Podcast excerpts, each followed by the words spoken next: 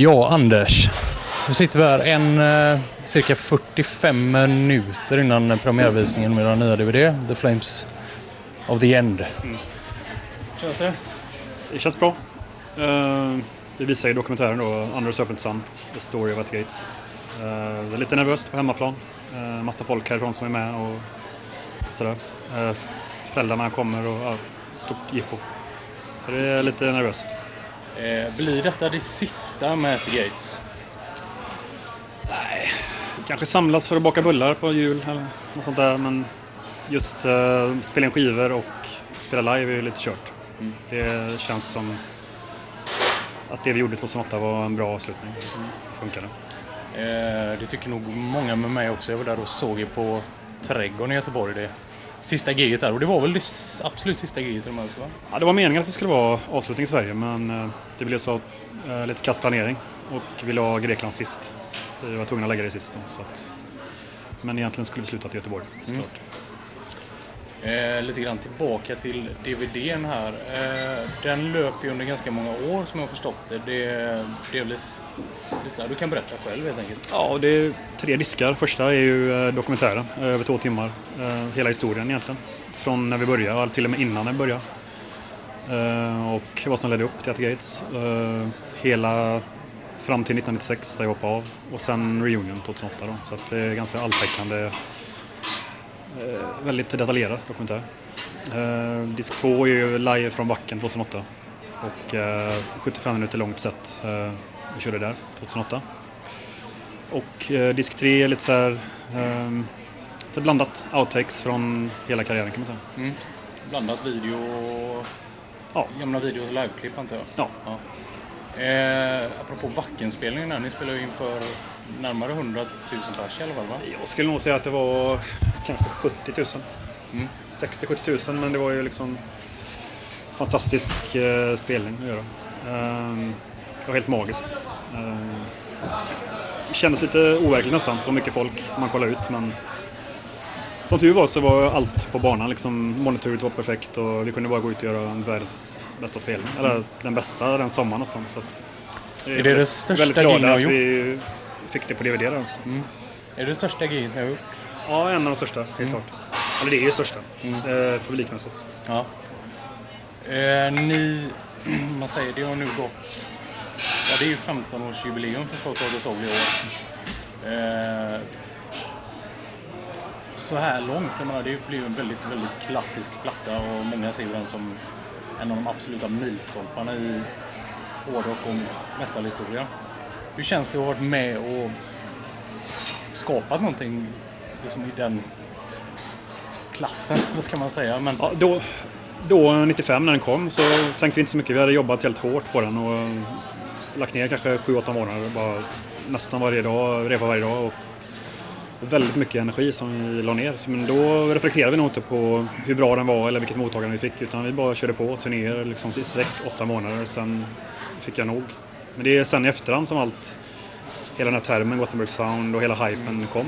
Det, då blir det genast intressant när Spans splittades, mm. som var på topp något sätt. Så att det, ja, det känns så kul, som har inspirerat folk. Det känns otroligt kul. Just med den plattan så framgången uteblev lite grann just precis när den släpptes och så vidare. Det kom väl först igång, ja egentligen efter bandet splittrades kan man väl säga. Ja, eller i och med de turnéerna vi gjorde där 95-96. Mm. Det var ju en gradvis uppgång hela vägen kan jag säga. Mm. Men eh, givetvis när vi la ner så blev det en stor chock och det blev en slags saknad. Mm. Och det spred sig, spred sig som en löpeld då över hela världen. Så att, eh, vi var ju aldrig så populära som vi var på reunion-turnén. Utan eh, de gamla dagarna då var det ju, vi spelade för 50 pers liksom. Folk har ju gärna en skev bild av vad det var för. Mm. Var... 50 pers då, Vacken 2008, 70 000. Ja, man får ju mm. kanske inte 70 000 där för oss. Nej. Men eh, vi körde ju klubbar, liksom, fulla klubbar i USA för mellan 1000 och 2000 pers. Så det är ju mm. otroligt. För ni gjorde väl en ganska omspännande turné då till Staterna och ni var även i Japan med och, i stort sett hela världen? Va? Ja, började i Japan, tre mm. spelningar, klubbspelningar. Där, där har vi inte varit innan så det var ju extremt populärt. Eller mm. succé helt enkelt. Sen körde vi den här festivalturnén som vi hade bokat upp först. Och eh, sen USA är lite svårare med festivaler. Vi hade väl tänkt att göra samma sak i USA men det finns ju inte samma festivalgrej där utan det är ju, Vi körde en klubbsväng där helt enkelt och tyckte det funkade bättre. Det är väl Ozzfest i så fall, men det var väl inte ens något Ozzfest Nej, det är inte turné. Det är ju en sån här kringresande turné. Det är ju Ja. som en cirkussällskap nästan. Mm. Så det är ju lite annorlunda än de europeiska festivalerna. Ni har väl gjort... Du har väl i alla fall spelat på, på Ozzfest med The Haunted va? Ja, jag gjorde det 2005 nu. Mm. Så det var lite speciellt. Vissa dagar spelar man klockan nio på morgonen och det är helt sjukt. Det var ingen, nästan ingen folk där. Och det kändes lite så här jippo, liksom så här cirkus. Eh, bara rutin, rutin varje dag. Samma sak. Olika ställen men samma, samma sak. Vad kan vi eh, förvänta oss lite grann? Nu är det ju slutsålt faktiskt här på Biograf Roy Göteborg ikväll. Ja, det är eh, faktiskt slut, slut gratis. Slut för att det kostar ju ingenting. är- Nej, det var gratis. Nej, det är gratis. När det är slut. Ibland går det nog snabbare att sälja om det kostar. Så att, Ja. eh, svårt, att svårt att bli av med gratisbiljetter. Hur många blir det nu? 200, om det är fullt, 286. Jag gissar väl på 250. För det är många som har droppat bort här nu på väder och barnvakt och lite hit och dit, sjukdom. Eh, framöver då lite grann, hur ser det ut? Eh, The Haunted?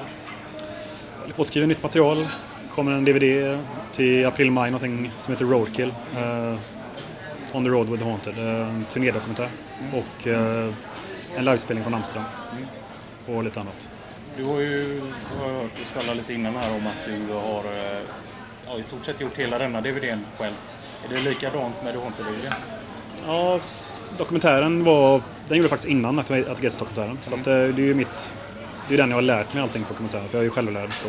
Mm. Men jag har haft mycket hjälp från kompisar runt omkring så att...